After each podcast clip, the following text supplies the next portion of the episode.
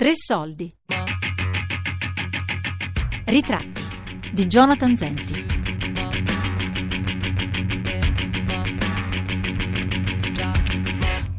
Sara.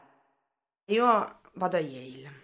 Cioè, vabbè, vado negli Stati Uniti, che è l'insieme grosso, vado in Connecticut, che è l'insieme più piccolo, a metà strada tra New York e Boston, in sto posto che è New Haven, ma dove praticamente c'è soltanto l'università, cioè c'è Yale e tutto quello che gravita intorno all'università. Yale che è una delle università dell'Ivy League, quindi un posto comunque prestigioso dal punto di vista accademico. Poi sai, nella vita non c'è solo l'accademico, quindi non so come starò, però accademicamente è un posto figo.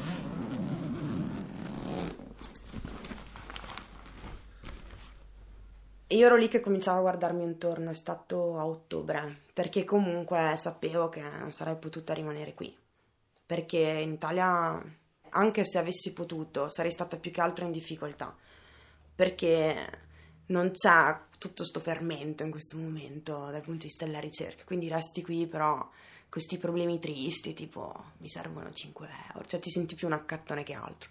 Cioè stavo cominciando a mandare email a vari professori che lavorano su cose che mi interessano, così quando sono andata a sto specie di convegno, un workshop in realtà fatto proprio a misura di dottorando per chi stava finendo o per chi aveva appena finito, quando sono arrivata lì c'era questo qui, un mito, cioè sono quelle persone che non è la prima volta che mi succede, proprio senti parlare e ti innamori, tra virgolette, nel senso che vedi una passione, vedi un, un desiderio di comunicare su delle cose poi bellissime, proprio fighissime, perché lavora sulla biomeccanica, che è dove volevo andare poi a finire io, quindi...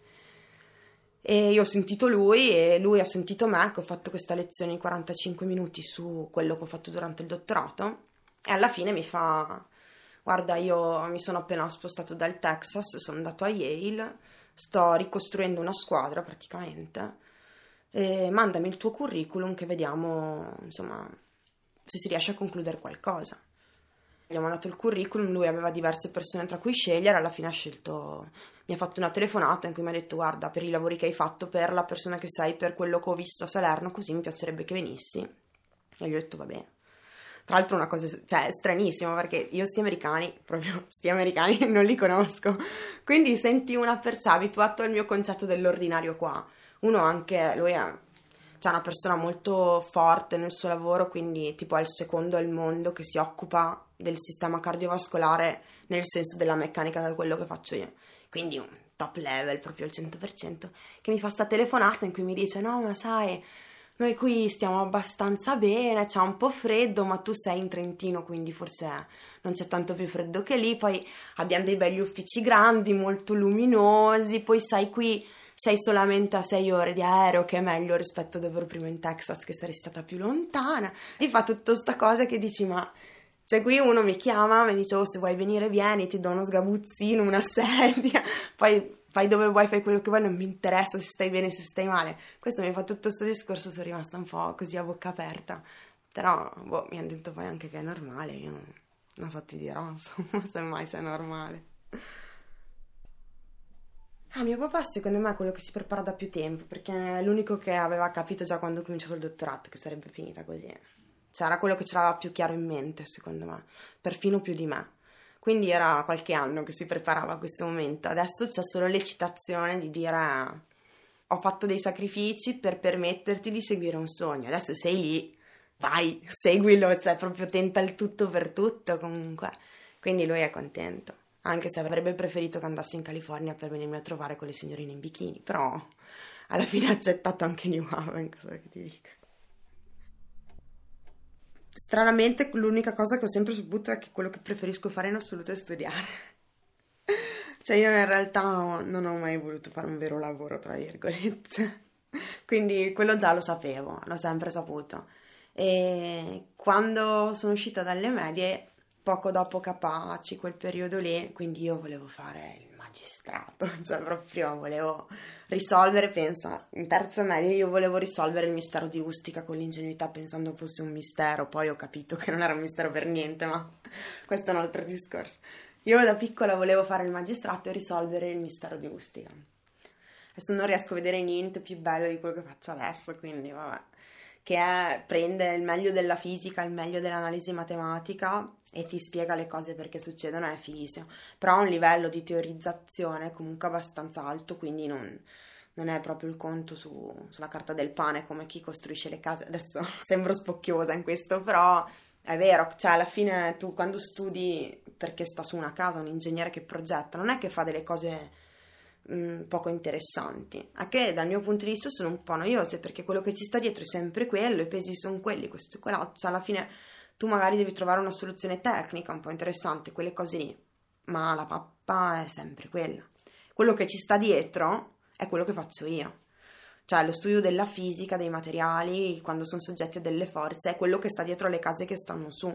Solo che a un ingegnere medio quello che faccio io gli fa schifo. Che dice non serve a niente. E ne ho fatti progettuali, ma proprio più ne facevo e più mi dicevo ma, ma che senso avrà fare sta roba? Perché non ho piacere nel vedere l'opera costruita, non, non provo nessun genere di, di soddisfazione personale nel vedere un teorema che arriva in fondo per bene, nel vedere che tu fai il conto e ti viene l'angolo di 28 gradi, fai l'esperimento di l'angolo di 31, cioè ho fatto dei salti alti così, quando ho fatto il mio primo sperimentino, eh, proprio eh, che è una cretinata, ho incollato due gomme, le ho piegate, una sciocchezza infinita, le ho piegate, l'angolo veniva circa di 3 gradi di differenza di quello che avevo calcolato io con 300 pagine di conti, ho fatto i salti veramente di un metro. Sono stata in giro per tutta la facoltà a farlo vedere a tutti. No, perché lì è una figata, dice proprio, wow, bellissimo. Vabbè, mi sono formato come ingegnere, l'abbiamo detto. Sono un ingegnere civile, uno strutturista puro, come laurea. Quindi potenzialmente potrei costruire degli stabili il mio dottorato, che è in una materia che si chiama meccanica del continuo, che si occupa della fisica, modelli matematici, di materiali fisici soggetti a forze stat- e stati di sforzo in generale. Nel particolare io mi sono occupata di, della flessione di un blocco che parte da una sezione rettangolare multilaminato, quindi con tanti stratterelli diversi, e viene inflesso fino a diventare un tubo circolare. E di questa cosa qui ho studiato degli stati particolari dello stato di sforzo che si chiamano biforcazioni dell'equilibrio. Una biforcazione dell'equilibrio è quando prendi per esempio uno stecchino molto sottile, finché lo tieni su con le dita così e contrasti solo il peso, quello rimane dritto. Appena appena lo schiacci, diventa super arcuato, molto di più di quello che ti aspetteresti. Un pochino lo schiacci e non succede niente, poi appena appena lo schiacci un po' di più, parte. Quella cosa lì si chiama carico critico biforcazione dell'equilibrio. C'è in quasi tutti i tipi di carico per la maggior parte delle strutture e c'è anche nel mio problema della flessione, quella roba lì. Quindi ho studiato questo. Adesso vado a studiare il sistema vascolare sempre meccanica. Prima era meccanica del continuo, adesso è biomeccanica, quindi vado a studiare i biomateriali e soprattutto del sistema cardiovascolare vado a studiare le affezioni, quindi per esempio il, i lavori più grossi di questo professore con cui vado a lavorare che si chiama Humphrey, si può anche dire, e sono stati finora riguardanti gli aneurismi, ma intesi come proprio fenomeno fisico, ok? Perché l'aneurisma rimane fermo per un tot di anni e poi a un certo punto esplode. E eh, l'ipertensione, cioè cosa cambia nelle arterie quando diventano più rigide dal punto di vista della fisica e della meccanica della struttura. Lui mi ha chiamato perché? Perché le arterie hanno dentro uno stato di stress interno che assomiglia molto a quello che ho studiato io. Cioè, quindi se tu prendi un'arteria e la tagli lungo una direttrice del cilindro, si apre così esattamente come i miei che invece partono da rettangoli e io li chiudo come dei, delle cannucce, insomma, per capirci. E quindi, diciamo, ho un po' di familiarità con quel tipo di problema lì, quindi le coordinate cilindriche che derivare, vabbè, derivare in coordinate cilindriche è sempre un po' rognosetto, bisogna stare molto attenti e io lo faccio da qualche anno e quindi penso che gli interessi abbastanza quello. Poi ho studiato dei materiali che diciamo è il low level del, ehm, della modellazione dei biomateriali, perché ho studiato le gomme e quindi ci sono tutti questi punti di contatto tra la mia e la sua ricerca e penso poi che alla fine sia stato quello che l'ha fatto decidere.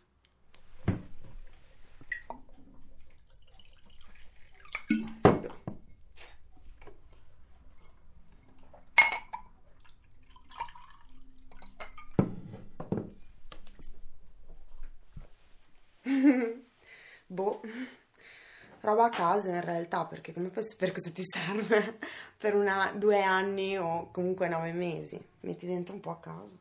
Metto le mie cose preferite, quelle che mi dispiace lasciare qua. Il problema è lasciare le scarpe, che quelle le devo lasciare quasi tutte, è una tragedia, però vabbè. Le macchine fotografiche. Poi vabbè, un po' di vestiti vari ed eventuali, le mie gonne, quelle cose lì. Poi cioè, il problema più grosso è che devo lasciare qui tutti i miei libri, sia i miei romanzi, sia tutti i libri di lavoro, perché alla fine pesano un sacco, come fai a portarteli? Tutti i miei appunti di pugno, che è una cosa che mi dispiace da matti, però devo lasciarli qua cioè, comunque penso che qualcuno me lo porterò via anche se pesa, anche se non dovrei così, perché è tipo la copertina di Linus, no? I primi conti che ho fatto all'inizio del dottorato, quelli dove c'è l'impianto teorico su cui poi ho lavorato per tre anni, quelli lì, cioè, devo averli scritti da me, sono miei, perché non mi serviranno a niente, però se non ce li avessi dietro starei male, quindi me li porterò.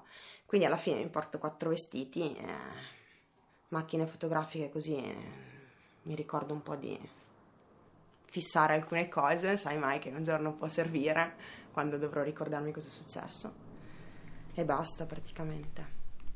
Me ne approfitto un po' di devo Mando tutti in giro.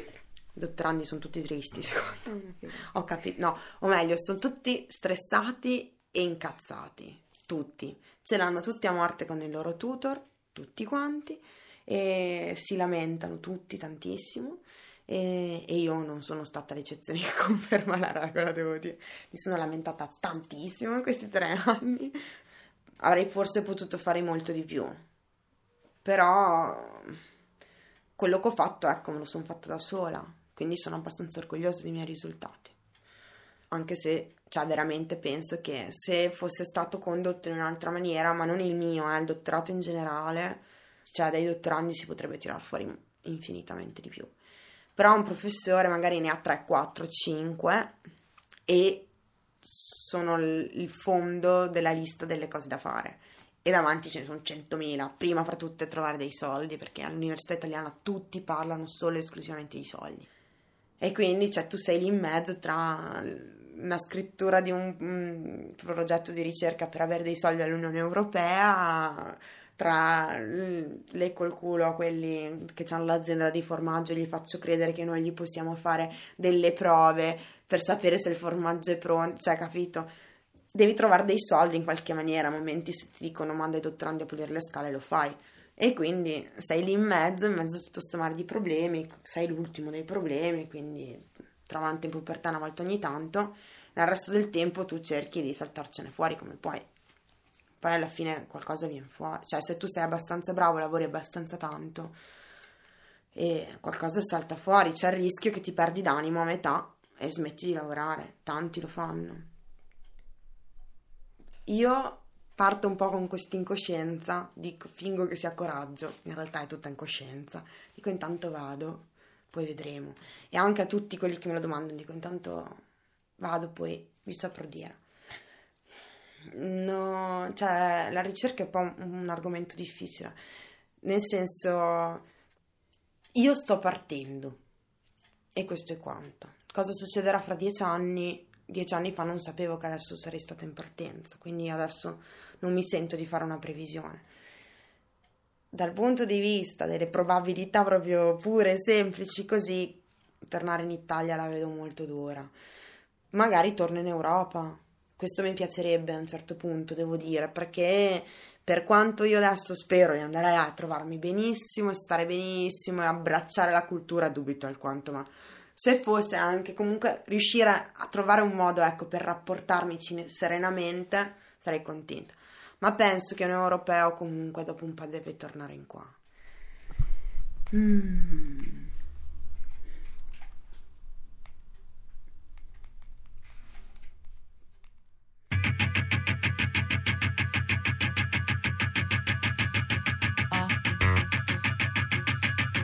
Ritratti di Jonathan Zenti.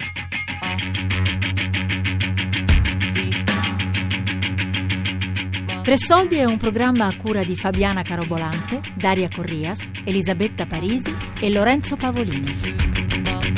Podcast su radio3.rai.it.